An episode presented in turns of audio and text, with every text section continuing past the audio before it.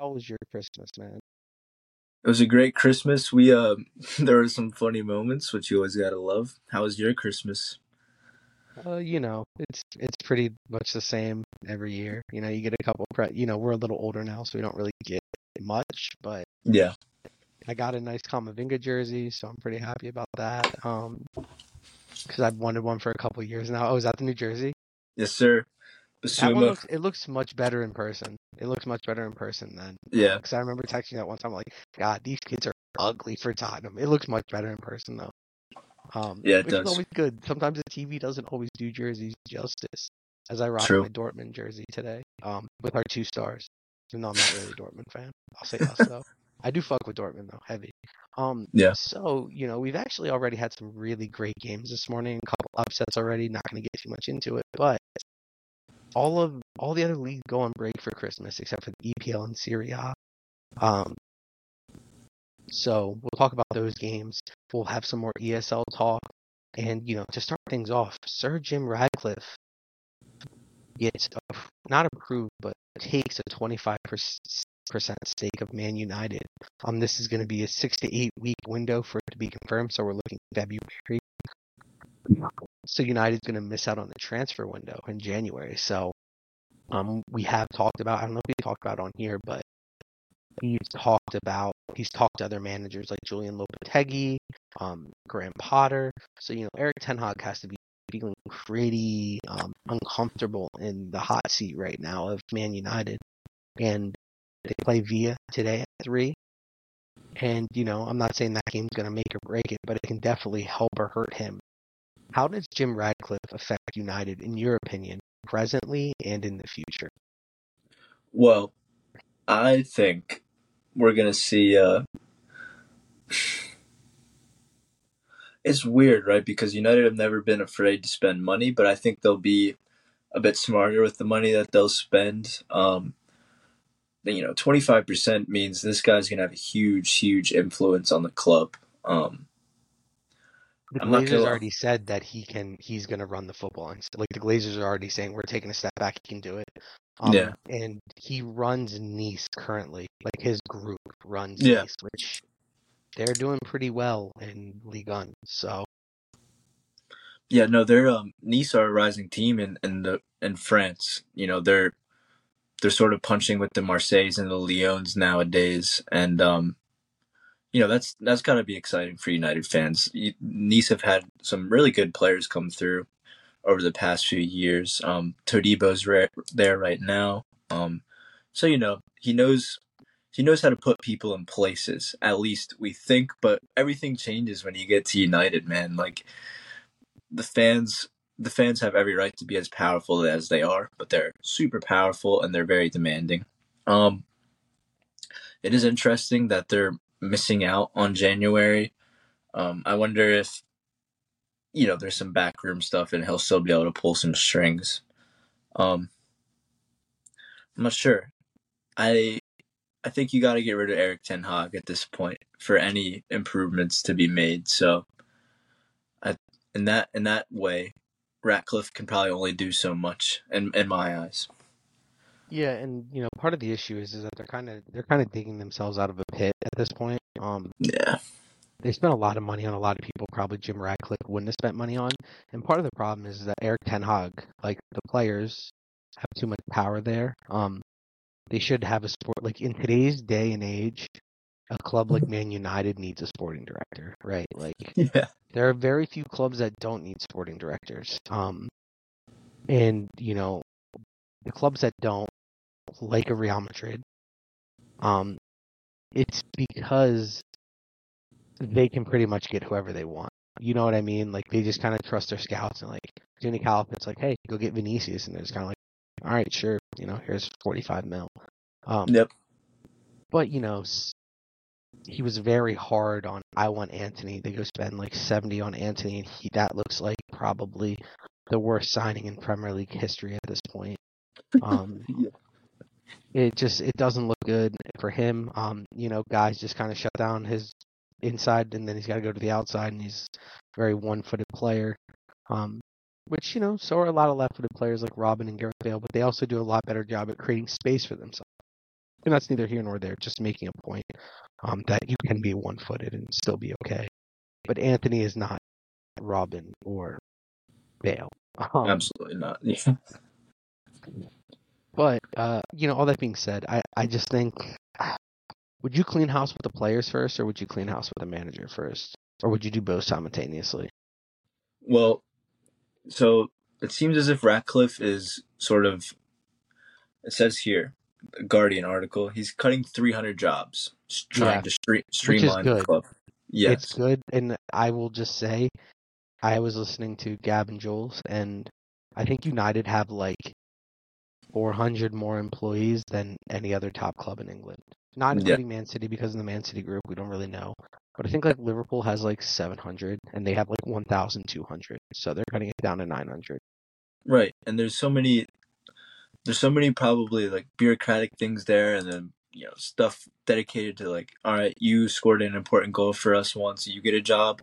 Um, I know United does a lot of that type of stuff, which you know, I can respect to some degree, but when when it's gone this way, yeah, 300 jobs going away, that's fine in my eyes. Um, you know, obviously you feel for those people, but they'll be fine. Um, You hope yeah, you would hope. Um, I don't think they've that they're also going to taken clean. economic loss the last two seasons too. Like They have United has taken an economic loss the last two years, which is really bad for a like billions of dollars corporation. right, and um, you know, another article here, Reuters, their shares are rising, so you know, obviously, you know, investors are are liking this Ratcliffe like idea. this move, yeah. Yeah. Um, I don't think that they will clean house players. I think they will do managers first, managerial staff, just because they they have a pretty thin squad. Like they're they're relying on guys like Kobbie Mainoo now. Um, Garnacho's fully first team nowadays. Um, they started though I'm forgetting his name, but they started a youth center The back. center back, yeah, I saw that. It's a. And I wrote you know, it in he- the notes if you want to look. I don't want to even try to say his name though. uh, let's see here, something like yeah. Yeah, and you know he did fine. It's whatever, and I I like to see youth youth prospects come up, but for a team like United, when you're playing West Ham away, you know that's not the prettiest look. that's not what you So- want. You'd rather be at home against a Luton town. right, exactly, and so you know that's that's sort of my reasoning for. th- They just have a thin squad. I would expect that they try and sort of beefing up the squad first with some, you know, rotational players, things like this. You know, Sabitzer a few years ago, signings like Donny that. Van de Beek's already out the window. Um, Yeah. on. He's on his way to Frankfurt. You know, this is that's a guy that I believe he was like 20th in the Ballon d'Or that year that they bought him. Um, don't Yeah. quote me on it, but I'm pretty sure he made the short list either way. You know, that being said, it kind of was a down year talent wise, if I remember correct, correctly. I think it was like 2019, 2018, 2019. Um, it was a It pretty was. down year. Um, he was linked with Real Madrid, and Zidane put a stop to that, maybe rightfully so from what we've seen. But this is a guy that thrived under Erik Ten Hag for many years at Ajax, and now he's in the Prem and he's not really thriving. Um, maybe maybe a mid-table club in the top five leagues is much better for him as a player, and we don't need to get into that. But also, you know, a, a reason to beef up the squad and then sell is that teams know you're not desperate, and that's kind of a big deal for teams to know you're not desperate. Like if Real Madrid go into the market for a center back, we know we're going to get shafted because everyone knows we need a center back because we only have two right now. Right. We're only going to have two for the rest of the year. So, um, you know, maybe that's a reason why I, I would probably try to do both together. I'd probably get the manager in first, but I would go and get like, I would go and get like a young manager that actually has a track record. And I know Ten Hag does have a track record, and he did a good job at Ajax. Um, but I, I want to see a manager that has built something himself, not something that the grow that the youth team, you know, like I don't really uh, that the club built. Um, Right. you know, like we'll get into it. Bournemouth, you know, they go get uh, Donny Iraola from Rayo Vallecano, and they're flying high with another win today.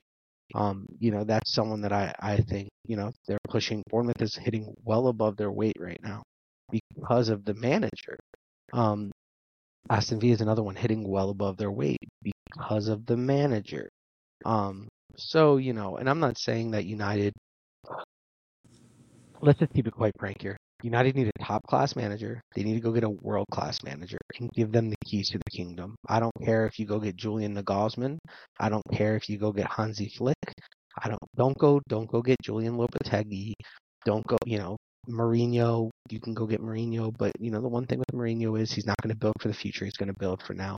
You want a manager that is going to build for the future and for now. Um, Right. you know, I would say go get a Zinedine Zidane, but I doubt he says yes to this kind of job. Um, so my eyes would be right on Hansi Flick. Give him whatever money he wants, and I'm not saying give him the keys to the kingdom, but tell him, look, we're not going to push you. Um, we know this is a project.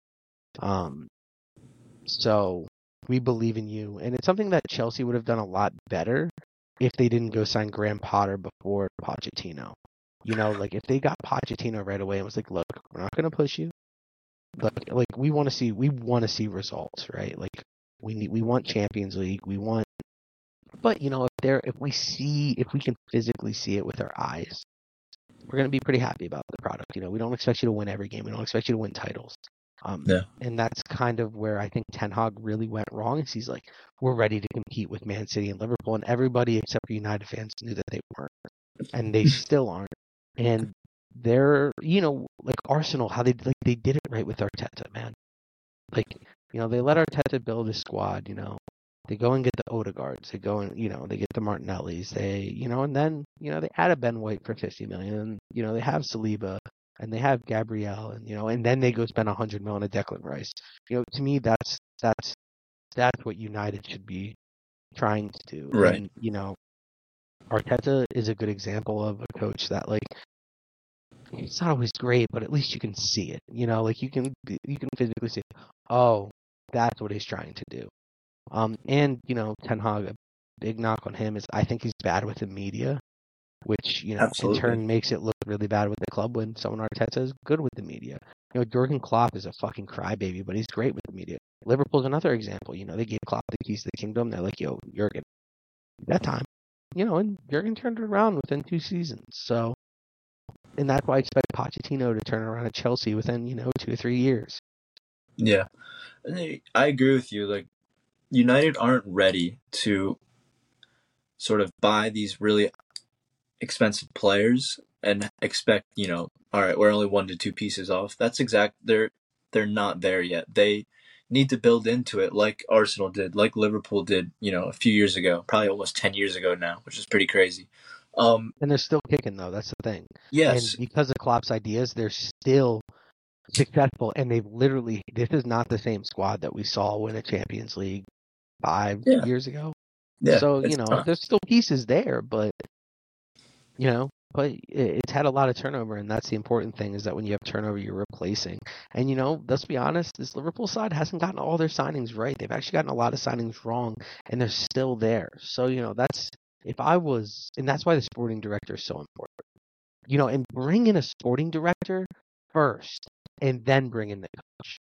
yeah, Because you want the sporting director and the coach to be on the same page. Or you bring in Hansi Flick, and then you bring someone that Hansi Flick is like, I like this guy. You know, like, yeah. if that's the kind of thing that you are going to do, you know, let's have everybody on the same page. Right. And you know, they tried to well, it was last year where they brought in this guy from Red Bull who, you know, was credited for a lot of Rangnick. what yeah, Rangnick. And there was a total They failure. They should have kept. I think it was a failure, man. I don't mean- see. I think it was a failure because they refused to accept him. You know what I mean? I don't. Eh, a lot of things that he said are now turning out to be correct. You know, he's like, these players aren't good enough. We have to clean house. Everyone's like, no, it's you. And now Ten Hag's saying the same thing. And you know, now everyone now it's because it's Ten Hag and they all like Ten Hag. It's all like, oh, okay, Rangnick was right. Mourinho was right because Mourinho said the same thing too. But Rangnick, Yeah. Rangnick shouldn't have been coaching. He should have been up in the box making the decisions. That's the one difference. But Rangnick's like he's like kind of like a godfather of football to like the Klopps and the Hansi Flicks, you know, Yeah. the German and the Tuchels. So like these guys that are super successful in the Prem, like Klopp and Tuchel, he was he was a teacher to them. So like you know like I get the thought process there, but with a guy like that, he's very hard headed, and you kind of have to. He's German. He's. Yeah. You know, like you got to just let him do his thing. Yeah. But moving on, um, just uh, just some more ESL stuff. Uh, obviously we've done more. I've done more research. I don't know about you, and more information has come out since we last talked about it. Um, so what they're talking about is three divisions: the Star, the Gold, and the Blue. Two teams get relegated from the Star and the Gold. So from the Star they go to the Gold. From the Gold they go to the Blue. You have 16 teams in the Star and the Gold. 20 teams in the blue, which are forever rotating. I'm not sure what that quite means because, like, if I was really good in the blue last year, but I didn't get relegated, do I get to stay in the blue? Um, two teams relegated from star to gold. Uh, I already said that. Um, so right now you have two groups of eight. They'll play seven games home and away, so 14 games total. Um, and the reasoning for this is like, and you know, I saw someone tweet about this today. It's like, look at Newcastle. They got out of the Champions League. They're not going to get top four again. Um, maybe being in the blue would have been better for them. Um, you know, it would have been more their speed. Uh, same thing with Girona, which is, you know, well, if Girona gets first, they go straight to UCL, but maybe it's better for them to go to blue, but why would it be better for them to go to blue? Um, you know, if there's more money in the in the UCL, why would they even say, okay, I want to go to blue? Um, so in that sense, you need more money in the blue than the UCL. Um, and Reichart, the CEO, says it's more sustainable for them to go to blue because then they can build long term. Um, instead of being in the competition for one, getting knocked out immediately, and then not being able to stay there, and it'd be good for building a brand long term and staying in the competition for a long time. Do you have any thoughts on anything that I just said about the format? no, I um I actually see where Reichart's coming from with the you know the Gironas and the Newcastles of the world. Um, you know Newcastle obviously that's an asterisk asterisk because of the public investment Injuries. fund, but Well, and the injury, injuries to them too didn't help, but you know that's Yeah. a part of the season. You know, Yeah. welcome to playing a long schedule with a lot of games. but you know I um I agree with it and um you know that's what they try to do with like the conference league, but you're not gonna you're not gonna finish lower in your domestic league so that you can go to the conference league and you know expect to go further than Europa or UCL. Um, so I'm not sure Girona would get into blue this season. You know, if they finish first, Yeah, is what they're saying. yeah. Is this is this because of history or like what's the what's sort of like the equation behind it? So the equation behind it is stars. Star is kind of like the historical clubs, and gold is kind of like also more historical to start. This is just to start. Um, then blue will be, you know, the, the up and coming teams, and you know, so like uh, Girona because they get first in La Liga and they're showing they're showing some spunk and they're playing well. You know, they get invited to blue, and then at that point, it's their job to make sure they stay. You know what I mean? Yeah, Um, I think that's the thought process, though. You know, um, this is completely different than the format we saw the first time around. So, you know, I do like that they're making improvements to the format. yeah. And you know, I, I also think back to like when when Leicester won the Prem and then they Yes. went to the round of 16 or even quarterfinals of the UCL. But long term, that didn't really work out for them as It they're now. help them at all. Yeah, They're literally playing in the championship. They play Ipswich today. yeah. um, So I don't know. So, you know, maybe it would help them, help them. And, you know, um, so some of the rules, FFP applies. So Man City, PSG are not invited. Um, so you expect that to be also shown to Newcastle, but maybe not if Newcastle shows that they've been a part of FFP. Um, the clubs will run the competition instead of UEFA, and all the money goes to the clubs. Currently, teams only get about roughly 20% of the money that they generate. So, like, all the teams together, all 60 whatever teams, because we got 32, 32 in conference is 32 too as well, isn't it? So 96 teams, all 96 teams share about 20% of the money. Um, that's pretty messed up when you think about it. yeah, And even more so beyond that, I don't know if you saw, but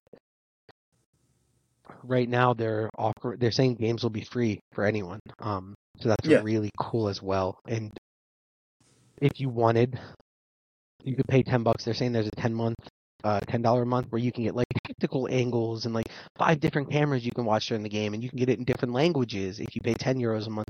And the twenty euros a month is a little bit beyond that. So you know they're coming up with good ideas, and um, yeah, I mean that kind of stuff. That's good for the game because you know they they talk a lot about how you know you got to pay 80 bucks a month to watch just uh you know your favorite to watch Tottenham play because sometimes they're on Peacock, sometimes they're on NBC, sometimes they're on um ESPN, some you know like and they're always on something different. Um and then you have Paramount for Champions League if they were in Champions League. So you know um yeah, and all that money will go directly to the clubs, which is a big deal. Yeah, um, no, it's um, it's something no we we touched on it last episode uh, with the free TV for viewers. Um, and you know, we don't know how long that would really go on. If you know they're going to slam the door on it after one season, two seasons, and so on. Um, I don't see why they would. Yeah, you know, like you're trying to, they're trying to build a brand more than anything, and you know, pissing off your clientele is not the they they they realize that they can make more money through advertisements anyway. Yeah. And when you think about it, like if they start getting 100% of the money instead of 20%, you know, that extra TV deal that they need, um, and so it's through like Unify or whatever, and Unify is the one that's offering the free. Um, so we would be talking at least, I would think, at least a number of years. And you know, something to to think about is now we'll get into that. Never mind. We'll get into it next on the next bullet points. All right. So we um, yeah. we um you know, here it's why why would teams leave? I'm assuming you mean UCL. Yes. Um, the current situation. Um and like we just talked about, there's more money with the Super League. UEFA is corrupt.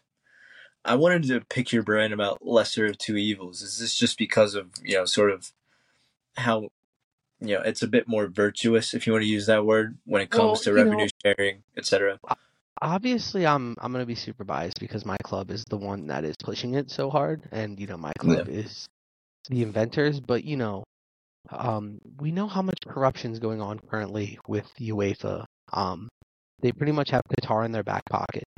Um, you know al khelaifi can get his little power rush and you know throw his little tantrums and run down and assault Real Madrid employees and go and um, you'll probably know a better word for this than me and try to um, God, not torment. Uh, Coerce.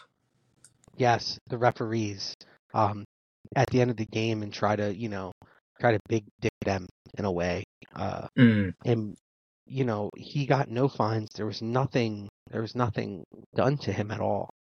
Um, and that's what I mean by the lesser of two evils. And also, you know, we see PSG and City literally get away with murder constantly, and I think a lot of the clubs are really tired of it. Um, and you know, I don't know how you feel about that stuff, or if you even care. I'm sure you do, because most football fans do. But that's what I mean by the lesser of two evils is that, yeah, you know, they tried to do this whole power rush, like I don't know if you remember, but they were like, if you play in the Super League, you can't play for your national team. If you play in the Super League, you'll, you know, you're banned from the World Cup. If you, you know, like if you play in the Super League, like you can't play in the Champions League ever again. It's just kind of like you just you showed you showed you know like you took off your mask and you showed who you really were. Right. Um, yeah. And and that's what those, I mean by the lesser of two evils. Yeah. When I, I get it. That those types of those types of threats to players even show how much UEFA is, is scared of something like the Super League. They they want to keep the status quo, obviously, they want to keep and lining always, their pockets. That's the yeah. big thing. They and, you know, the paid more, to do nothing. exactly. And you know, the more we talk about it, the more I sort of like the idea of the status quo getting overrun, which you probably know why. You know, like I like I like sort I'm of the same way. Yeah, yeah. And so you, know, know, no, go. I was just no. It's just even if it fails, even if the Super League fails, at least they tried to improve the situation for the game.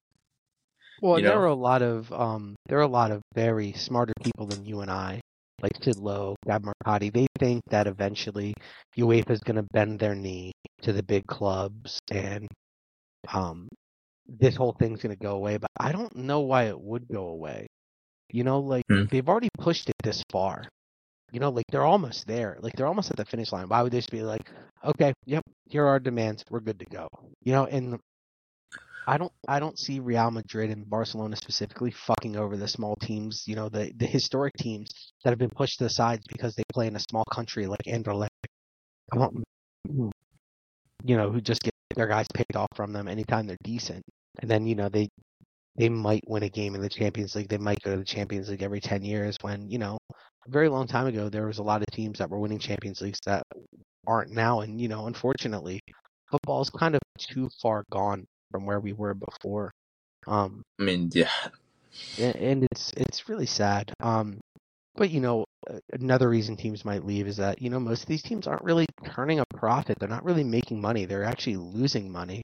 Um, and like the Italian teams, for example, they're failing big time, man. Like they just get their guys picked off from them constantly. Like Zaniolo, who you know is a little bit of a flop since his ACL, but you know, I ideally we would love to see him at you know, Juventus or Roma or a Napoli or a Milano, um, instead of flying straight in the EPL because he's Italian. Donnarumma, we'd rather see him with a big Italian club, and I know he's with AC Milan. Um, but you know, he's with PSG, and you know, we want to see these guys kind of stay in their nation, and we want to see, you know, we don't want to see Bayern win the Bundesliga every year. We don't want to see Juventus win the uh, Serie A every year. You know, like we don't want to see City win the Prem every year. Uh, and you know, also these teams really need to do something to compete with the Premier League because the Premier League has so much power. oh Um, yeah, And you know, I you know, as you see, I can I put right here. I, I think kind of like the Italian, the Spanish, the Portuguese, and like the Belgium, and these teams will be all for it because they're trying to do anything to you know get in there. Um, and then I think the Prem, France, because the PSG has a lot of power there. I think Germany, because they're 50 plus one, will probably stay. And then now we're going to have two competitions that are aren't hosting the best teams, so to speak. Um, yeah, because of the I think the yeah, I do think the German teams would probably be the first ones to leave. Um, Fair. the UCL in that context because uh, you just need to convince the German teams that it's not bad. Um, Yeah, and then their fans will probably go for it. Um, the Prem will be a little bit harder because of the backlash they got last time. Um, but uh, Reichart did say, as you see right here, that a Prem team reached out to him and was like, "We're going to put out a public statement saying we're against it, but we're in." Um, we can kind of guess who that is. I, I have an idea of who that probably is. Um, who do you think it is? I'm thinking it's a team that's not usually a top four team, um, like a Chelsea or a Man United, and would love to still compete in these competitions. Yeah, no, I get it. Maybe a Tottenham, Yeah, you know, um, that's something Levy would probably be into. Um, yes, he would. and like I said, because of the 50 plus one rule, I actually think this would do a lot of good for German side. The Germans are kind of traditionalists in a lot of ways, as much as Europe are. Um, kind of like the Prem as well. While you know Yeah. all these other leagues are realizing they got to start thinking outside the box. I mean, most definitely. When you see uh, teams like Lyon almost get relegated, I mean, they're still in that battle. They've got to change. Um, They need something. They need help, man. These clubs need help. They're sinking ships. yeah, like you see the you see the ultras just go absolutely nuts on the players, and I don't blame them. Although it's not the players' fault per se. Um, yeah, there needs to be some changes because the way it's going is I I just see this as a very similar landscape to college football. I know I mentioned that a little bit before, Mhm. but it's like you have bigger brands now. Michigan, Alabama, Ohio State challenging the NCAA because they realize that that the, that's where the power is. It's with those the big brands and the teams Yep. and the players. The, They're the the ones organization is nothing money. without them. They're Exactly. nothing without them. And that's what clubs are realizing right now with the Champions League is that you think you think people are gonna watch if you have to pull from like Wolves or or fucking I don't know Stade Rennais because the other the other teams have gone and joined the Super League. You know what I mean? The the Yeah. powers with these that they teams. can watch for free. By the way, Yeah, so that's that's and that's that's why the free thing is such a big deal. It's like, huh? So you're telling me I can pay to watch Bayern versus Liam, you know, Leon or whatever, like a mid-table, or let, let's just say I can pay to watch Bayern versus Union Berlin, or you know, in this new one with the 16 teams, we have more condensed top teams in a group. So you know, or I can see El Clasico six times a year, and I can see it twice a year without playing, or I can see, you know, uh, let's just say Manchester United's in it. Oh, I can see Real play Manchester United twice a year. You know, like I'm, I- I'm, I want to see that. You know what I mean? And yeah, it just makes it really, um, it makes it really easy. Um, definitely. and you know, I know I have right here changes I would make, right? Um, I actually want to see that star group get a little bigger. I, I like the number of 32, and also I like the 18 group. Um, so I would go four groups of eight instead of two groups of eight. I know you're you're kind of watering it down a little bit, but here's where the difference comes in: the top four of each advance, and instead of playing directly the team, you know, like one plays eight, one plays eight. You now have that draw, which people love the draw. Do you like Champions League draw? Because I love the Champions League draw Yeah, of um, course. you know, you now have that draw. One, you know, top four from each advance, and one can play any of the three from the other ones. You know, so now you have that draw. Like, oh, here we go. Oh, we can either get, you know, uh, Leipzig, Copenhagen, or you know, Union Berlin from our three. You know, oh man, Yeah. I really want, I really want Union.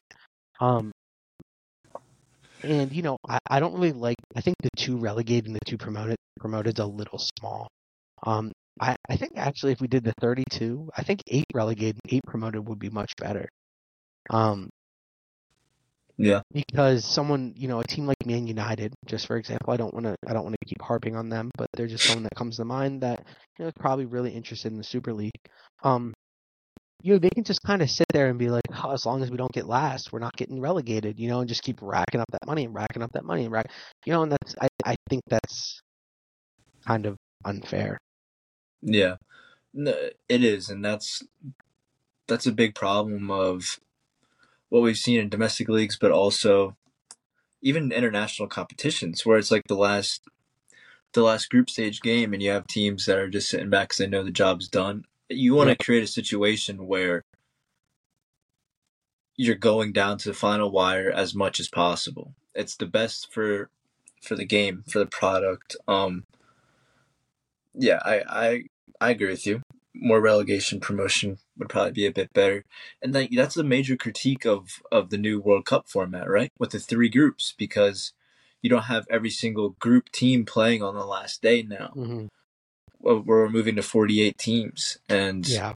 you know some teams are going to know where they're at and that happens right now for sure but it's going to become more frequent now with the expansion and that was one of the major critiques because you know this past world cup it was japan and costa rica were going through over spain and germany at one point and it was absolutely wild you know that's the things i like to see at least and i'm sure yeah, a lot was, of it was great fans for entertainment. It was really Yeah. great for entertainment purposes. yeah so i agree So enough with e- ESL talk. I was gonna say UCL talk. Well, I guess it was technically UCL talk as well. Man Yeah. City Club World Cup champions. Uh, what's that? Their fifth trophy in 2023. Mhm. Man City beat Fluminense four 0 No KDB, no Haaland, no problem. Any thoughts on the game? Uh, not the match itself. You know, you obviously expect City to win, but the Fluminense manager, Diniz, I personally think is one of the most exciting in the world. But you know, we talked a little bit before this. He's managing Fluminense and Brazil right now. Who knows how long he'll be with the Brazil national team? But Guardiola was left very impressed. There's tons of content online. I was trying to write down specifics, but just technical difficulties. Um, you know, not only is he impressed with Diniz, you know, multitasking, but he's impressed tactically. He's impressed with his uh, sort of mix of the young players like Marcel or older players like Marcelo with younger players. So definitely one to keep your eye on. And you know, a lot of these managers in South America don't come to Europe quite often. So, know, that's a that's one to watch. Yeah, and you know, just the point. Um, a lot of people were talking about their build-up phase, and I think Pep was as well. Um, not a knock, just an observation. Um, it's real easy for your build-up phase to look good when you got eight guys in your defensive third trying to build Yeah. up all on top of the box. Um, Yeah. City are only pressing with five guys, but you know, um, maybe that's the way of the future. I don't know. Well, Um, just to talk about that real quick, it's what he's doing is a bit more. It's well, it's a much different than positionalism. It's sort of this Yeah. idea of relationism. I've heard it be called, which you know, it sounds like you're bringing in like philosophical concepts, but anyways, it's more contextual, more more present oriented in the sense of like, okay, if you if you were building up from the back, drop down, fucking help your teammates. Or if you're a right winger and you notice, okay, I have a guy coming down the left wing, I'm gonna get into the box now. I'm not gonna I'm not gonna pretend that like me being an inside forward here is the most important thing and holding the Yeah. space. No, I'm just gonna go for it. And so uh, you know, it's an exciting brand is really all I'm trying to say. And we don't need to get into relationism versus uh, positionalism, but it's a big hot topic right now. And Yeah. relationism is more so very prominent in the South American game, while positionalism is really prominent in the European game. And there's really only one relationist side in Europe right now. Um, and that's the Madrid. Real Madrid team, which really doesn't have much structure to it. It's all, and it's kind of been that way for a long time, where you just kind of let the players, you know, use their individual brilliance. Um, you know, uh, and when you kind of get the positionalism in there, you know, you kind of give direct tasks, and it doesn't. That's not beneficial for a player, just for example, like a Vinicius. Um, No. so, but good on Man City. You know, it was the, Yeah. it was their cup to lose. Uh, just another For trophy sure. out of the cabinet, and they keep growing that history. Um, are they the biggest team in Manchester now? You would you would have to say so, right? I mean I would think so. Don't tell a United fan, but I mean, they've won every trophy. They've got a treble under their belt now. it's a quintuple. I Yeah, um you know, Pep has changed the nature of the Manchester Derby now, you know.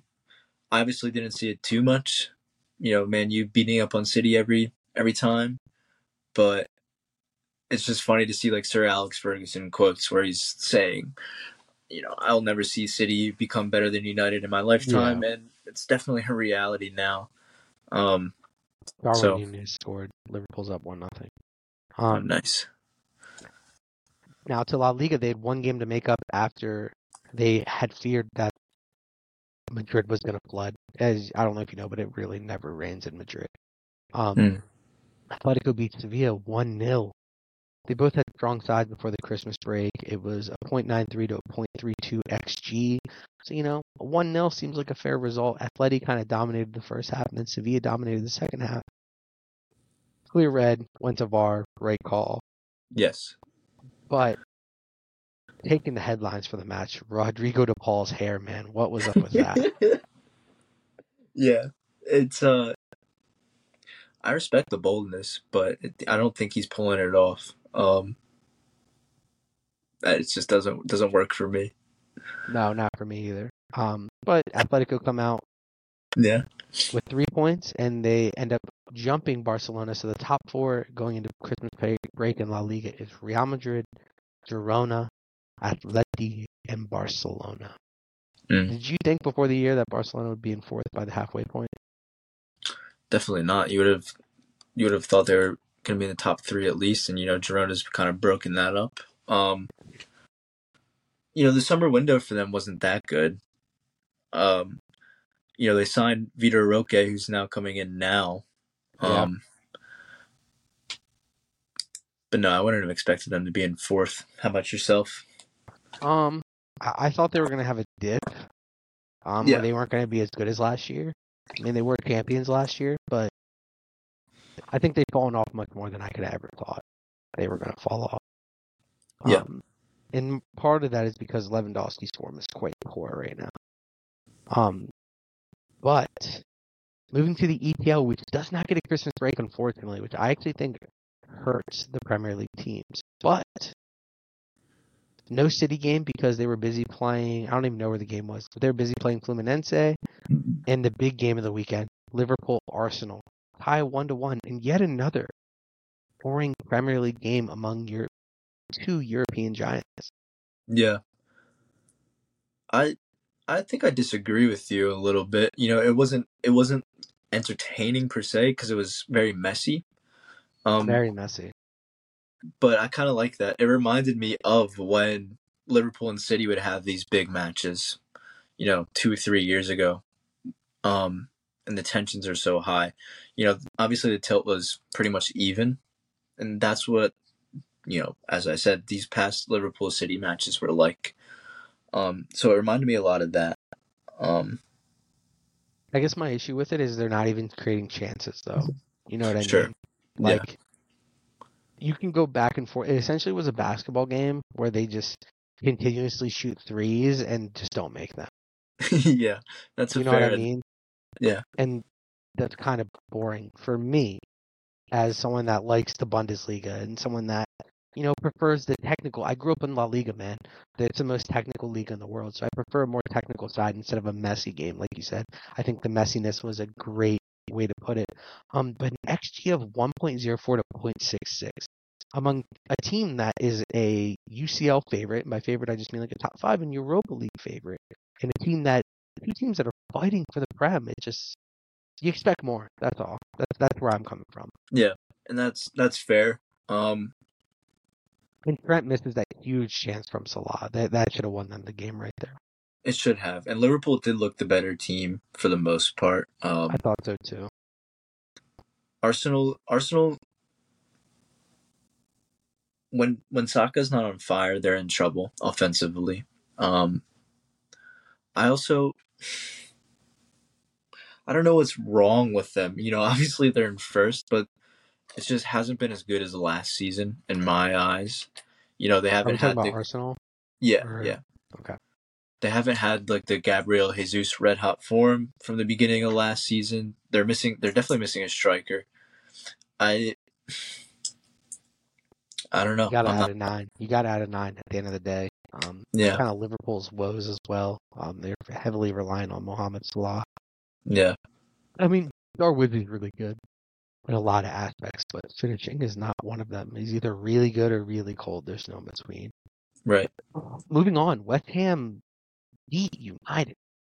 United dropped points, and actually, the game was again pretty even, despite the field tilt being heavily United, not United's favor, but that's probably because of the way West Ham decided to play. Yeah, Um, absolutely. the XG was in West Ham's favor, but the XT was in United's favor, both only marginally. But Garnacho continues to be the best player for Man United, and you can't expect Garnacho to score three goals to win three to two. I don't even I don't even think you expect Son to score three goals to win three to two. No, absolutely not. Um, and you know, you have here it's a cruel game. I would I would agree with you. A draw could have been a fair result. United are just la- lacking a striker, like we just said. Um, Højlund is not the answer. I was happy to see Rashford At least not come right on. now. Yeah. Um, you know, if he's still finding his feet in the Prem, sure, fair enough. Um, but no, West Ham, they did this classic West Ham counterattack. You know, we'll take our chances. And Mohamed Kudus, Kudus is one of the best players in the league. I was very jealous of West Ham bringing him in this past summer. Um, it's a great signing. He was from Uh, the Eredivisie, right? Yes, and you know, obviously that's a bit risky, but I would, I would be inclined to say, Kudus is, Kudus missing is one of the big reasons Ajax is struggling so much right now. Um, you know, not to drag Ajax into it, but it's kind of a pertinent topic when you talk about United and a former I mean, player scoring on them. I was gonna say they love uh Ten Hag loves these Eredivisie players, so you know. Yeah, Um even you know, and I, and I put here, it's a cruel game, man. Like I just it was it was hard to like I'm not even a United fan, but like that Jarrod Bowen bounce he got for the goal, man, you're just like, yeah. Like Yep. I, I'm all for, you know, United's downfall as long as they stay up. Um, just because I, I don't really like the way that they've treated a lot of their players, um, especially Definitely. Ten Hag. Um, Yeah. and you know that being said, though, it's just I, I kind of actually feel bad for them a little bit. Um, not a lot, just, a little bit, because you know it's just it's just been a fall for a good ten years now, and it's just Yeah. it's- usually guys bounce back, but they haven't at all. They have not. And you know, Ten Hag mentioned in his post game presser how they dominated for 72 minutes, and uh, like you wrote down here, it was a lapse of five minutes, and West Ham win the game. So, you know, from that standpoint, you do feel bad for them, but you have to you have to finish your chances, and this has just been the story all season for the most part. You know, obviously they've had a few games where they score some goals, but um, you know, if it's Rashford finding a hot streak again, I don't know we'll see what they do in January. You know, now that we're a few days away. Rashford's clearly done something to push him on the outskirts of this team. I don't know what it is, but I mean, I know Garnacho's kind of been the better player, but still, Yeah. there's kind of there's some you know, Rashford's on heavy wages. He is you usually not a player that's going to be pushed to the edges of the squad. Yeah, I mean, you know, it's happened with Sancho and Varane, so who knows?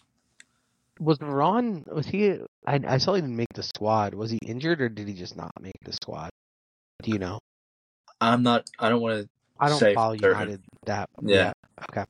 Um. So moving on, Tottenham beat Everton two one, but Everton's you know as I've been calling it the fuck you form, pretty much continues. Everton. Everton very unlucky. One point six nine to two point four two xg, one point two four to one point five xt, and the field thirty two to sixty two, all in Everton's favor. Yet Tottenham come away with the two points. It's, it's got to be the better quality, right? I would say so. Um, you know, if Everton had players like Kulusevski and Son in attack, they would have scored some more goals. Um, Andre Gomes had a really good game, by the way, and it was his first start of the year. Um, for Everton. That's a name I haven't heard in a long time. yeah, yeah, he he was dominant. Um, Vicario also big reason, big reason why we escaped with three points. He made some incredible saves, and you know I'm I'm ready to say he's one of the top goalies in the Premier League for sure, like without a doubt. Um, so yeah, the quality for sure because you know Pickford isn't as good as He's Vicario. I'd say. No, I yeah, he had some He's very sketchy anyway. moments. Um, Yet still gets into the English national team. I know it's a it's a travesty. Um, no, you're exactly right. The fuck you form continues. We deserve to lose at home. They play City tomorrow. You think you think they take points off City? Is it uh is it at Goodison Park? It is. I, I'm. I actually think they take points off City. I. I it's a hot take. Um, we'll see. I- we'll I see in the coming days, but Yeah, that's my hot take. I think Everton actually take points off City. Um, all the top teams have been dropping points though, so City. I, I know we talked about this a couple episodes ago. You know, is this the year City could go trophyless? Well, this is now City could go. You know, City beat Everton. They're going to be on the up and up, and they have a game in hand. So yeah, um, against Brentford, so they mismatched day 18. Um, I want you to talk a little bit of the uh, the Pochettino, Pochettino, God, Postecoglou um, tactical shift on Ben Davies, who, according to a lot of advanced metrics, was actually the best player on the pitch. yeah. And um, yeah, you're watching the game, and I forget who the color commentator was, but he was like, Ben Davies is having a great game, and he started, you know, kind of going on a tangent about how he thinks Ben Davies is super underrated. Um, he is. This is He's a good player. Yeah, this is something that's from a Spurs perspective, you could have seen coming for a long time. This sort of left-sided center back, left back hybrid, almost like a Theo Hernandez for Milan type of ordeal, um, where he has license to go forward no matter where he's at on the pitch, and you know obviously, David Alaba esque Yeah. Madrid too. and so obviously someone will rotate and you know sort of fill in. Yeah. Um, yeah, so he's he's allowed to underlap and wind up at like the edge of the 18 yard back centrally. Um, it's it's so crazy and so much fun. But like I was gonna say, he um you saw a lot of this under Conte last year. He was one of our best players, I would say, last season. He's just his football IQ is very good. He knows when to go forward. He knows when not to go forward. Um, and he's a great passer of the ball. If he had more pace, he'd be challenging Van de Ven for the starting starting role. Um, but unfortunately, he does not have that pace. Yeah. Um, there's Are really you, not. Are you comfortable with him back there? Not n- no, but it's not his fault. The only reason I'm not comfortable with him back there is because Romero's his partner. With uh with Van de Ven, you knew that the recovery pace was there, and so you're not gonna have to foul and pick up a yellow card, whereas Ben Davies would have to.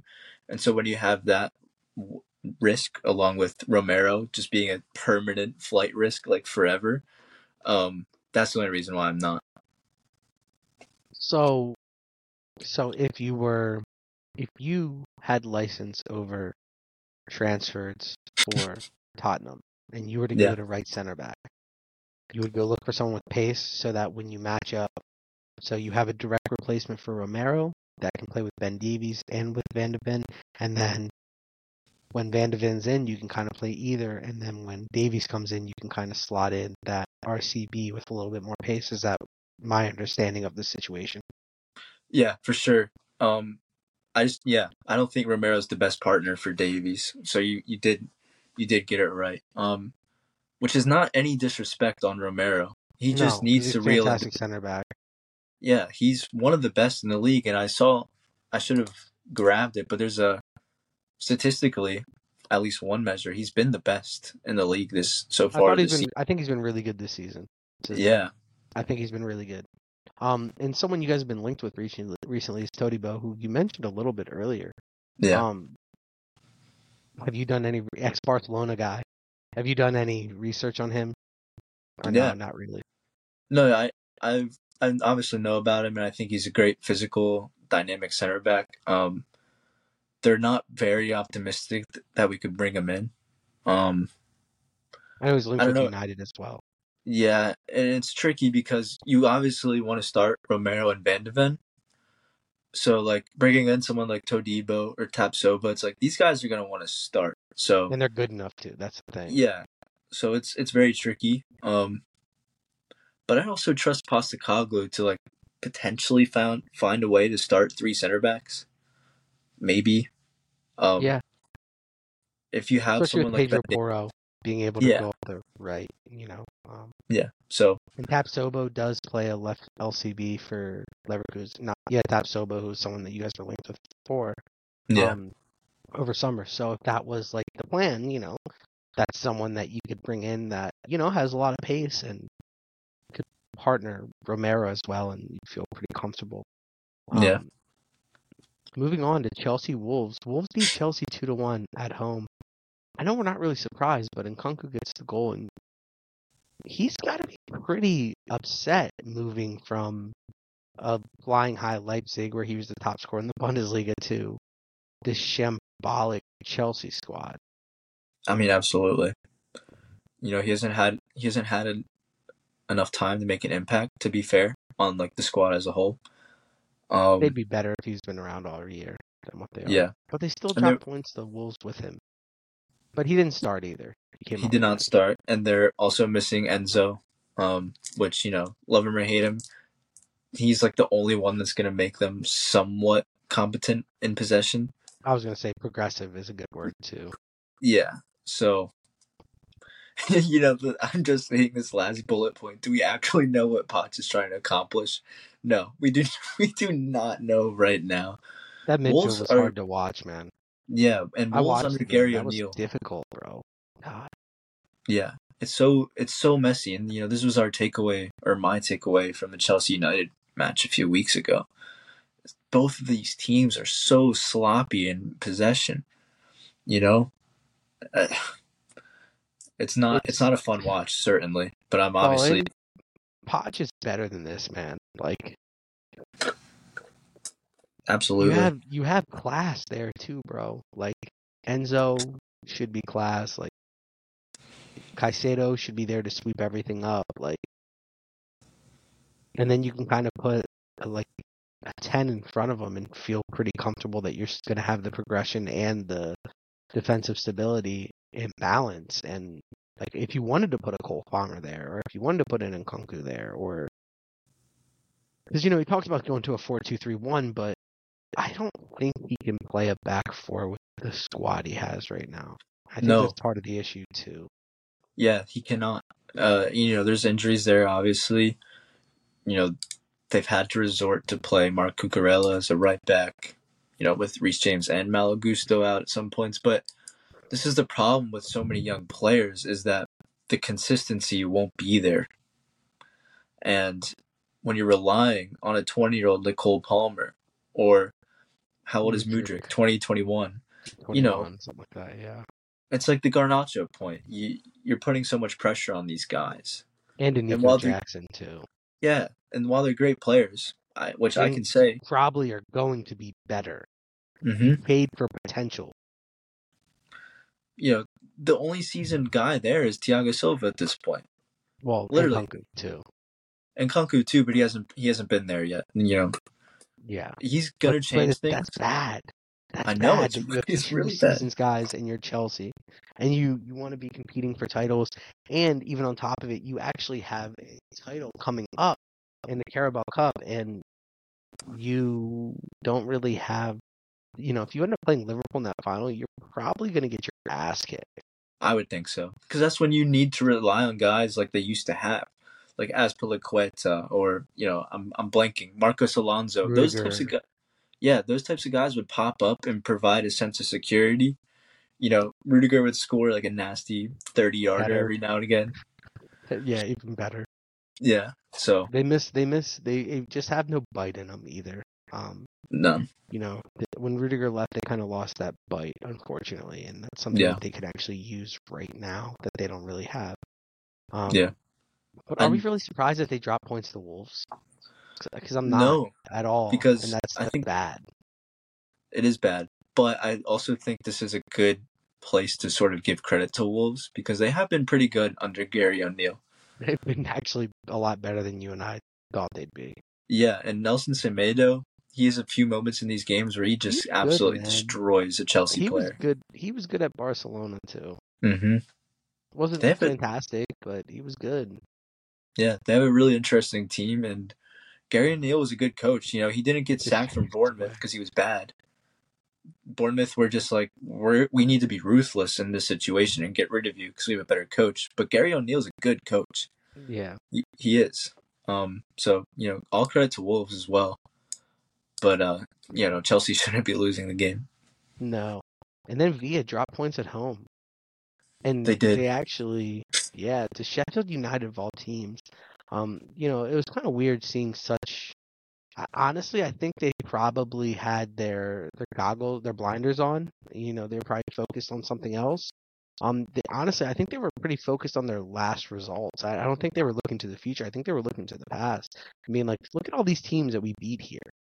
Yeah, Sheffield United is going to be a walk in the park, and then they struggle, and it takes a Zaniolo header in 90 plus seven to, to even snatch a point. yeah, and you know that's a when you're going to compete in the Prem for a title with teams like Arsenal, Liverpool, and City. This this is unacceptable because Even You know- compete for top four. That that's what that's Yeah, what the kicker was for me. It's like you can't lose to Sheffield, or you can't tie Sheffield at home and expect to make top four in any league. That goes for any league in the world. Yeah, and whether sh- it, essentially you can't lose, you can't tie a relegation side at home. Bottom line, any league. it's so true, and it's isn't it kind of funny how like the narrative sort of shifts almost already about this Well, Villa team. It's it's always what have you done for me lately? Um, Yeah, and you know, I I don't think it's a knock on them, but I just kind of think it, it- we've seen their their ceiling and their floor within like a week span. You know what I mean? Or, or probably two weeks, really a three week span because they didn't really look that good against Brentford either. But they were Mm-mm. away from home, and we know that they struggle away from home. yeah, Um, but that's all I wanted to touch on the Villa game. Um, and then Fulham dropped points to Burnley. Relegation side's picking up points. What's up with that? it's that time of the year where there are some you know injuries have built up and players are tired. Also, Tired. Fulham, yeah, Fulham's a very streaky team. Like obviously, we know what happened today, which we'll get into in the next ep. But um, no, Burnley Burnley can punish teams like these that are weak in defense. Um, two goals from 0.37 xg total. Um, it is unlucky, and you know Craven Cottage is not a fortress, so like you know for Burnley to be away from home, I don't think it's a huge deal. Yeah, but Um, you got to pick up points at home, man. That you always got to pick up at least eight points to be to stay in the league. You need to win, get points at home, for sure, you're right. and, yeah. and especially the relegation sides, like. And Yeah. you know, we were talking about Everton kind of like separating themselves from the bottom. I don't know if you check the standings; they're only a point. They're only a point out of the relegation zone right now. They are So- only a point. They do have a game in hand, but it's against Man City. So you know, like because Luton picked up points today. Um, so, uh, but you know, just touching on um, other things, Crystal Palace and Brighton tie one-one. Um, any thoughts on that one? No, other than Elise starting to hit his stride again, um, which I don't know if the City transfer rumors preseason, you know, played into his mind. I know he had some injury problems, but it's always good to see Elise in great form because he's he's the the heir to Zaha's throne there in Crystal Palace. And um, Brighton, this is just a typical Brighton result. Yeah, Yeah, right on par. Yeah. Um, And Bournemouth, Solanke scores a late winner to take all three points away from home against Forest. yeah. Dominic on them. Solanke's in, in great form, which we'll also discuss in the next episode. That's that's what a couple wins in a row for Bournemouth. And then the real devastating result of the weekend was Luton beating Newcastle one 0 Yeah, Newcastle's Yeah. going to be a mid-table team by the end of the year, man. They are. They, you know, it, it stinks because they are dealing with injuries. This isn't a result of bad form necessarily or tactical mistakes. They seem very tired, and we'll also get into this in the next episode. But Luton are a team that is sort of finally finding their feet in the Prem. And Andros Townsend, this is this is something that Chelsea lacks. A seasoned guy like Andros Townsend, who's been around since I was even a you know a young child. Don't they have Barkley too? They do have Ross Barkley too, Who's a and dickhead, you know, but you know, yeah, whatever. He's been there, you know. he's been there, and um, you know it's something Newcastle lack. To go into an environment like Luton, you need you need a seasoned veteran, and I know they have a few, but It's a a few of those to guys go are to too, though. yeah. Um, I forget what's it called, like Old Town Road or something like that, or I uh, forget. I, I forget because it's a very moving specific name. Kenilworth Road. See, I knew it was something road. There we go. They're It's a tough stadium to go to, man. Uh, they Yeah. they had complaints where they weren't even allowed to start the season at home because they needed to get the field up to Premier League level. Um, right, and which you know, um, just a Luton Luton Town Stadium talk. They they're sort of letting Kenilworth Road run down a little bit because they're moving to Power Court, which if anyone wants to take a look at the renderings, looks pretty cool actually. There's a there's like lots of gaps in the upper portion of the stadium bowl, and it looks it looks kind of cool. I'm I'm kind of sad that you just said that. I hate when teams leave their stadiums. Like I understand it is necessary for growth as a club, but I'd Yeah. rather just see teams renovate instead of building new. Sure. Yeah. Um, like I would have, I, I really wish Atleti would have stayed at the uh, Calderon. I thought that was a great environment. And though there's, they, you know, they have a great environment at the Metropolitano, but it's just, it's not, it's not home. You know what I mean? Like Yeah. eventually it becomes home, but it's not the same. Um, same at White Hart Lane. You know, I, I really, that was part of the reason I liked Tottenham when I first started following. Um, Yeah. I like Pochettino, you know, I like Kane, I like Son, but like I really like the environment. I like the stadium. I, I, those old time stadiums are really cool, man. Um, but you know, uh, hopefully they don't tear it down and they keep it for something else. Um, and just kind of maybe have like the country renovated. I mean, and I, don't know where Luton Town is located. Um, Oh, I'm sure they up. have. I'm sure they have other clubs there that could actually probably use an upgrade to that stadium. Um, Yeah, and it, it's a really cool stadium. Like there's houses connected to it on the outside and stuff. Like I mean, it's real old school, man. it It's is. probably the coolest stadium in the Prem, to be quite honest. I mean, people's great- backyard is literally the stadium. Yeah. it's um Luton is like a on the outskirts north of London. They- They have to have someone close to there, Absolutely. like that could use the stadium. Like, dude, it's so cool, man. It's so cool that they literally have like you. You're literally walking through people's like kitchens to get to the, the stadium, bro. It, it's Yeah. so cool. it is pretty cool. It's a nice stadium, man. Like, they just don't build them like that anymore, if you know what I mean. Definitely not. But moving on, um, Serie A talk. Roma beat Napoli 2 0 as Napoli's form continues to be inconsistent.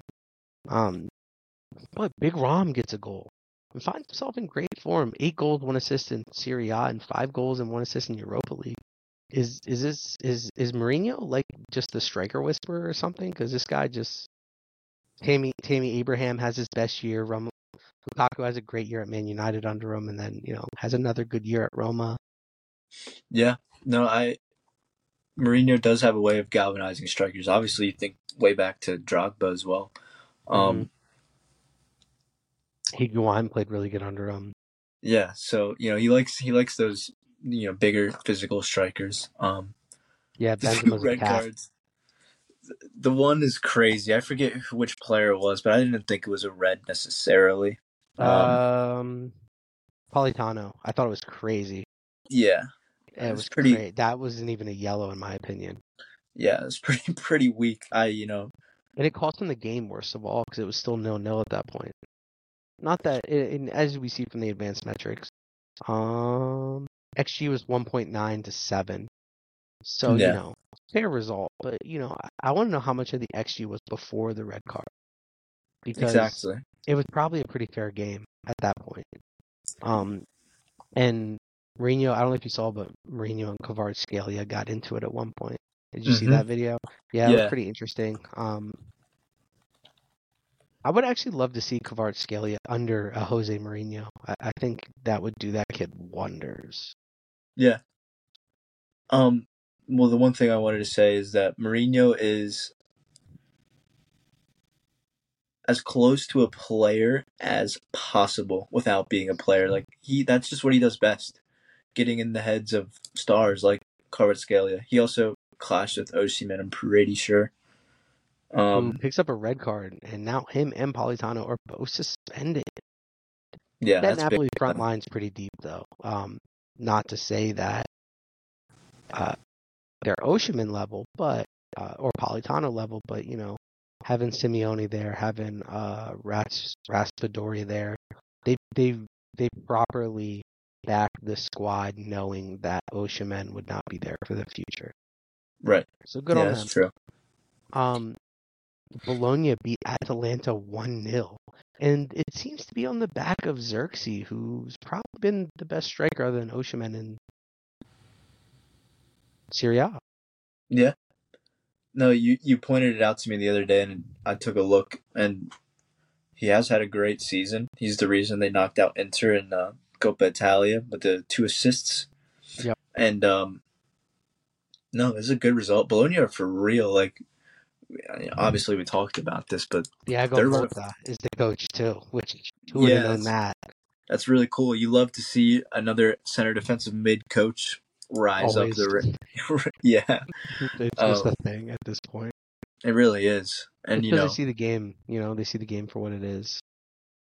but it's also you know not to not to broaden our scope more than just this match but some something like Broaden. bologna for a former player as a coach is better than lampard stepping into chelsea steven gerrard stepping into villa you know like this is this is a, a space to watch for someone like Thiago Motta if if uh on you par know, with Alonso going to Leverkusen. Like Yeah. it's it's like this it's like it's a good level to be at where the pressure's high, but it's not like you're going to get ran out of town if you fail Yeah, and because now, of your name.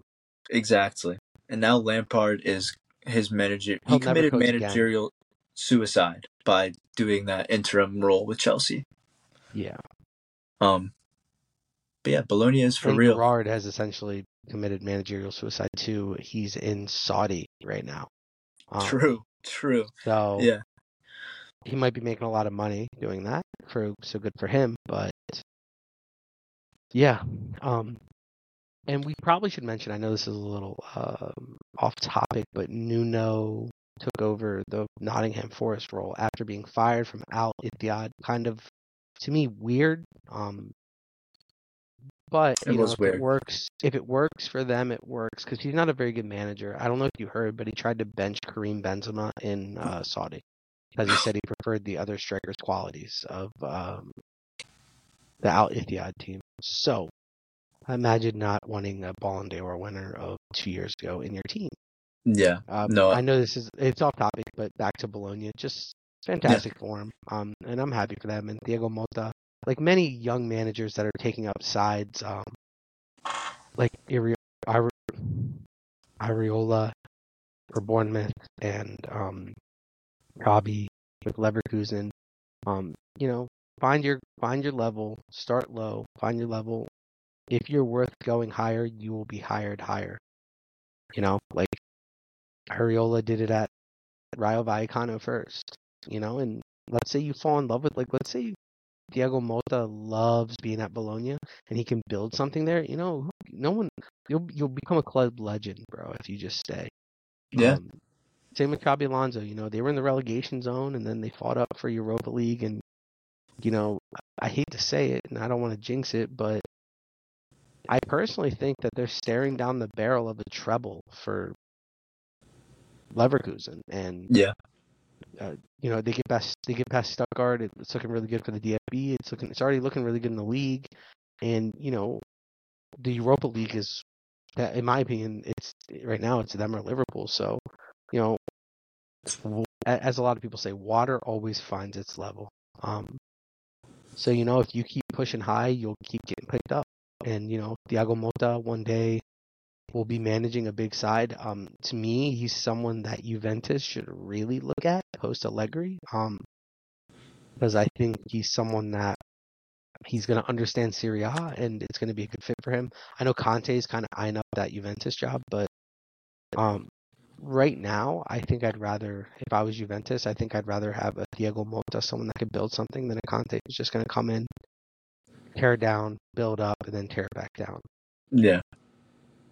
And you know, this he's is- the one that deserves the the him and Zirkzee deserve all the flowers for the Bologna stuff.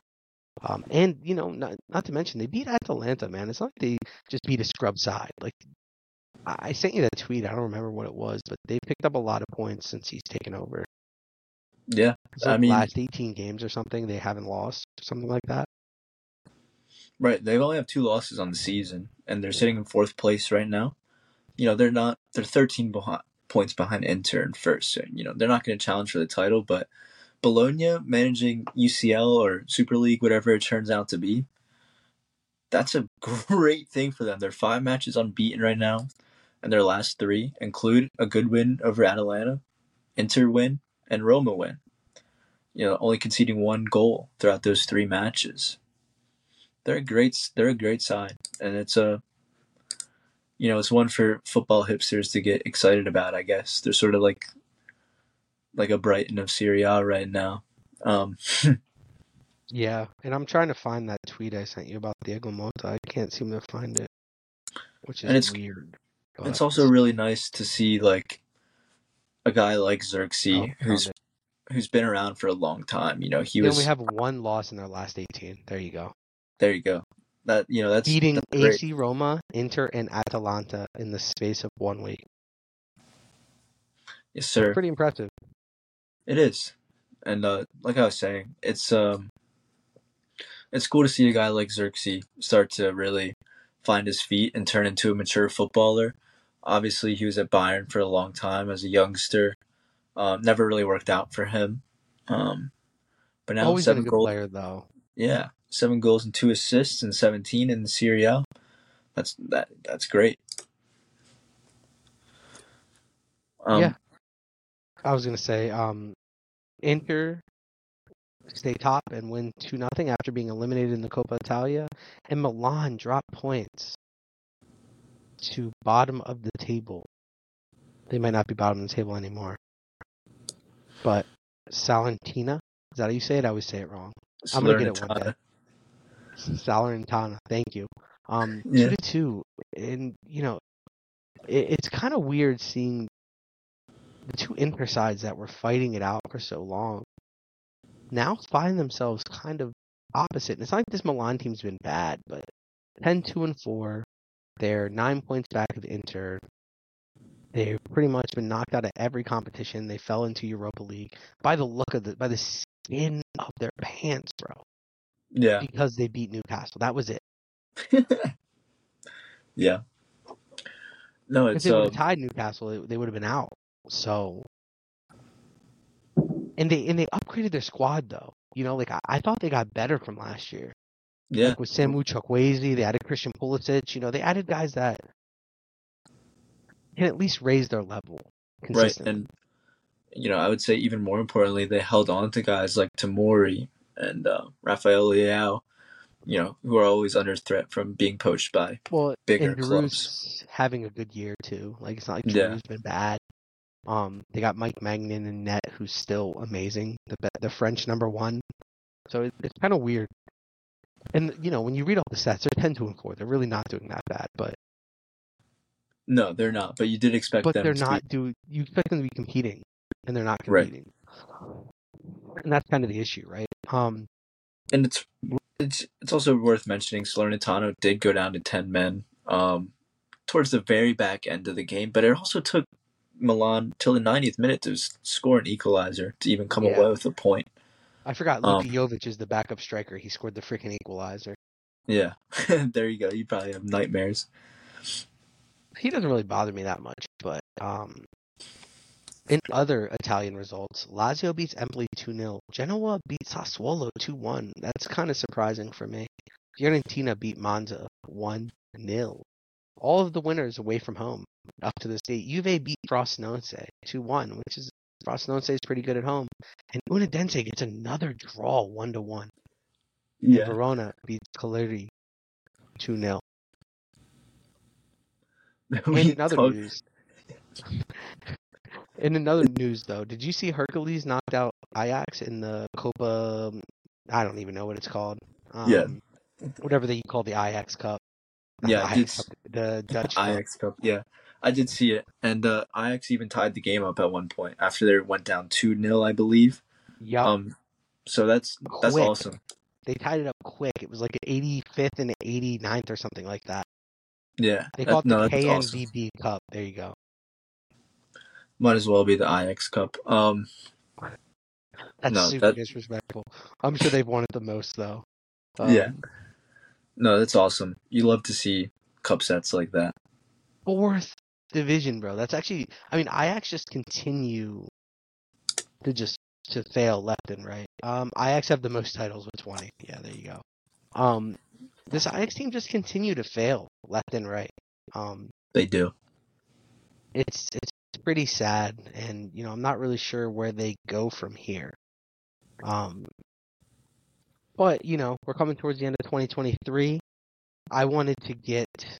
Okay, so do you want to do this for the whole calendar year of 2023, or do you want to do this for the just the halfway point of the season of 2023? I would say halfway point, just because my brain, fair. my brain's me been too. overloaded. Yep. Um. So, just couple quick questions here. Uh, maybe I Yeah. can share the screen so um the people can see what we're talking about. Um. Sure. So, best player for 2023 in your opinion, most underrated player in 2023, the most improved player in 2023, the best signing, the best goal, the best match, and the, your favorite moment from 2023. Well, best player, you automatically kind of start to think to Leverkusen just because they have been the best team so far this season. That's a So good one. guys like guys like Frimpong or Wirtz pop up. I'll go with Frimpong just because what he's doing is sort of unprecedented. You know, you talk Awesome. about attacking wingbacks like Trent over the last few years, but I just want to go with Frimpong. Uh, this is a guy you've been that's awesome. talking about for a long time. Oh, that's my guy, bro. Yeah, That's my guy. Um, for me, the best player, obviously, I, I have to be biased here. It's, it's got to be Jude Bellingham, right? that's a good One. I mean- that's a good one. I mean, the dude is Ballon d'Or favorite right now. You'd have to say. Um, yeah, I don't really think I need to explain it actually any more than that. Um, and so moving on, who's been the most underrated player in 2023? I know who my mind's thinking about.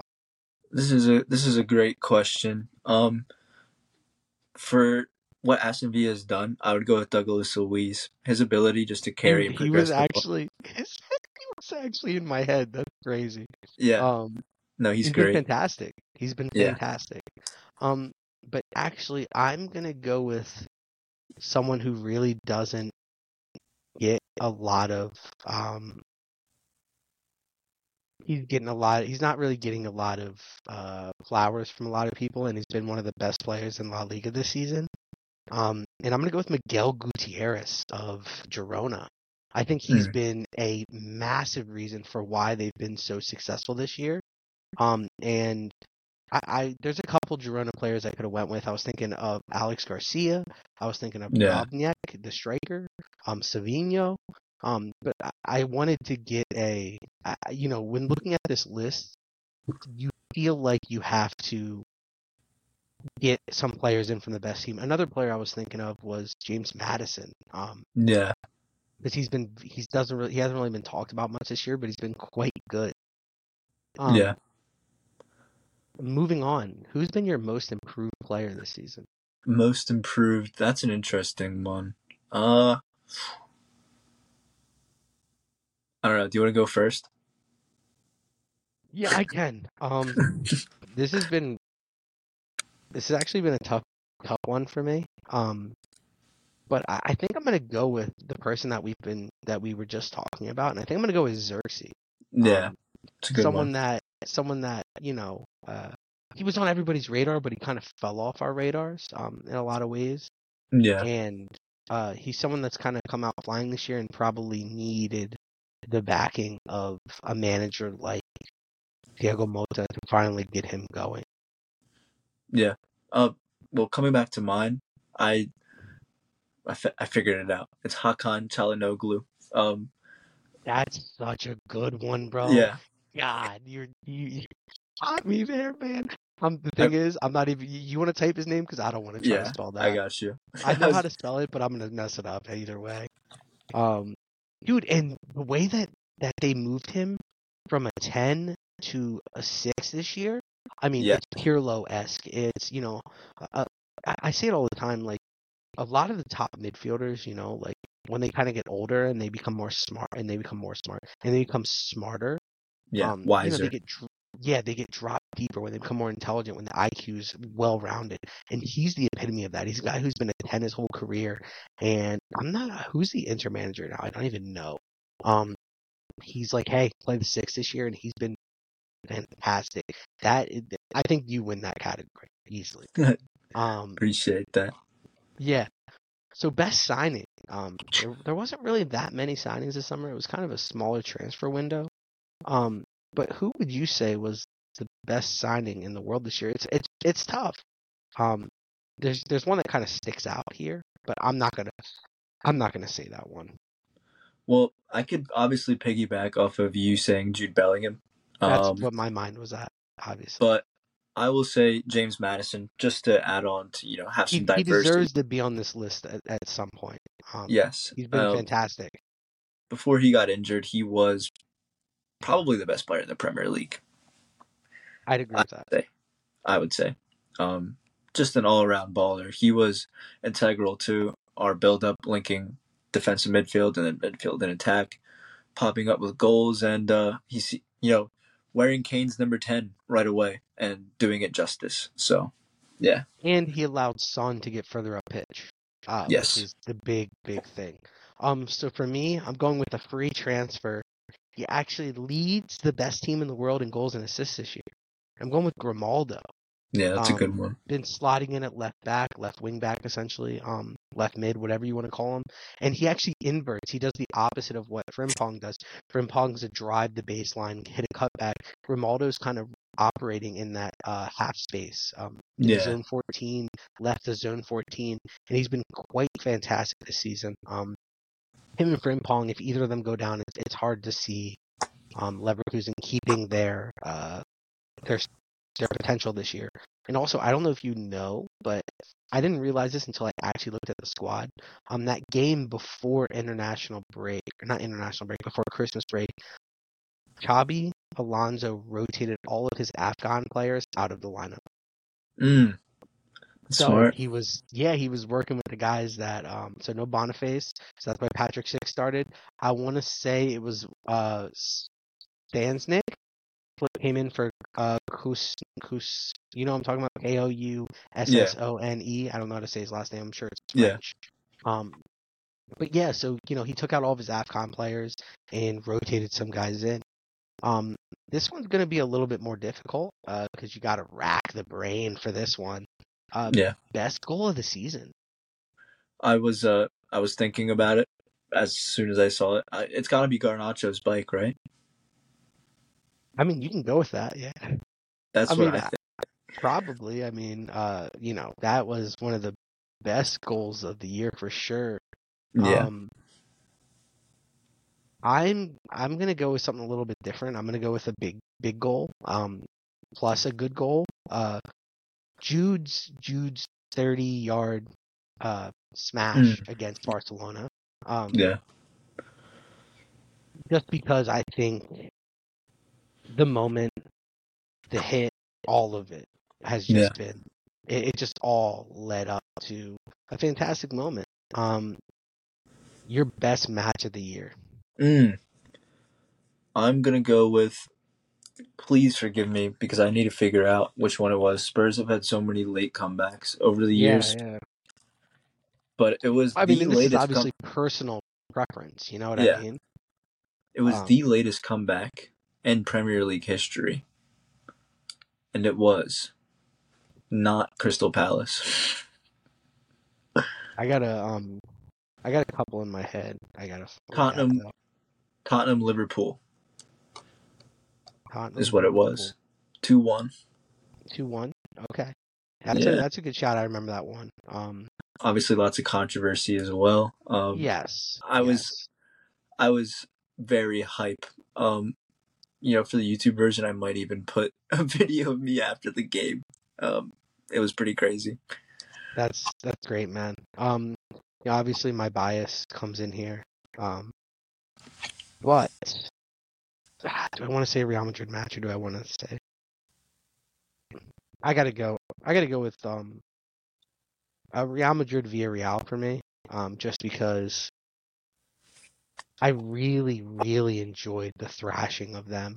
Um, it was just a complete domination. It was probably the best performance I'd seen from Real Madrid this year. Um, Yeah. It was just all around uh, fantastic for me. You know, obviously, is it actually the best match of the season? Fuck no. Um, Yeah. Leverkusen smashing Stuttgart is up there too. You know, um, what's what's been your favorite moment up to this point? Favorite moment? Mm. A few pop up.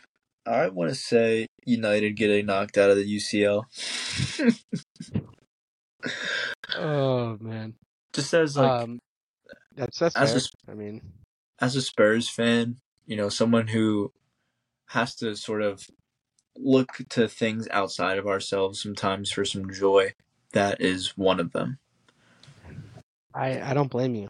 Um, and actually, for me, my favorite moment has has essentially been just Xabi Alonso experience at Leverkusen, man. Yeah. Um, I've just been so happy to see it. I watched most of their games. Um, and you know, from a guy that I've actually met in person, a guy that I grew up not idolizing, but kind of idolizing his game. You know, Yeah. it's been it's been amazing.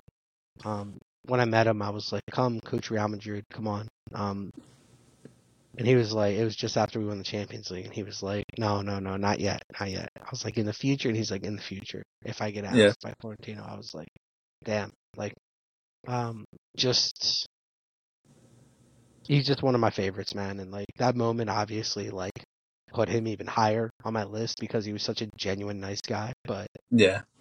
just just watching him succeed at Leverkusen this year and last year, um, has just been it, it's kind of been the pinnacle for me. Um, Respect. football this season. That and like the Jude Bellingham, just the whole Jude Bellingham thing. But you know, I Yeah. got Jude in here twice. Um, so you know, as you can see, I'm very uh, La Liga gone, But you know, I have the I have the Serie A here. I have the Yeah. Bundesliga here. I got the Bundesliga here. So, um, you know, and I, I I like this list we've actually compiled. I think it, it's it's quite it's with our biases, but it's also quite fair. Um, and each and every single person has actually deserving. Uh, When you said the Leverkusen team, I, I was thinking, I was like, is he going to go Wirtz? Is he going to go Grimaldo? Is he going to go Boniface? You know, because there's so many guys you can actually go on that team. Um, yeah. and you know, just just been just been amazing. Um, if you want, we can continue adding to this list. You know, we can go best forward, best midfielder, best defender, or we can just say we're very happy with this. Yeah. No, it's a good list. I obviously I'm leaning a bit on Prem, but um, yeah, I uh, I was mad you stole Xerxes from me, but it's I'm fine. so sorry. It's fine. I'm so sorry. Is that the one where you made me go first? I think that's the one you Uh, made me go first. So Yeah, it was. It was. is that is that where you were leaning? I was, but I didn't want to. I didn't want to say someone that we had just talked about. You know. Oh, okay, that's fair. Um, I Anyways, I think it's fair to give players their flowers. You know, um, for sure, it. for sure. But thank you all for listening. And this is the Football Philosophy Podcast. Go listen to us on wherever you listen to podcasts. And we also post these on YouTube if you want to see our faces. Even though I know, I don't know if you checked the Spotify ones, but it actually does have our video on the Spotify ones too. Yeah, Um, pretty cool. you can either watch it with video or without video, totally your call. Um, and you know, share with some friends that like football and everyone enjoy your holidays, enjoy your new year. We'll be back after Boxing Day. I think we are talking we'll do a podcast Friday. Um Friday morning or Thursday night after the Boxing Day events, you know. I know it goes on for a couple days. Um finish and then we'll be back after the weekend. And then La Liga picks up again January 3rd. That's it seems far away, but it's really right there. Yeah, Um, and then the Ligue 1 and Bundesliga pickup on January 12th. Um, thank you all for listening, and you guys all have a wonderful holiday. Thanks, Kev. It's always it's always great. it was a pleasure.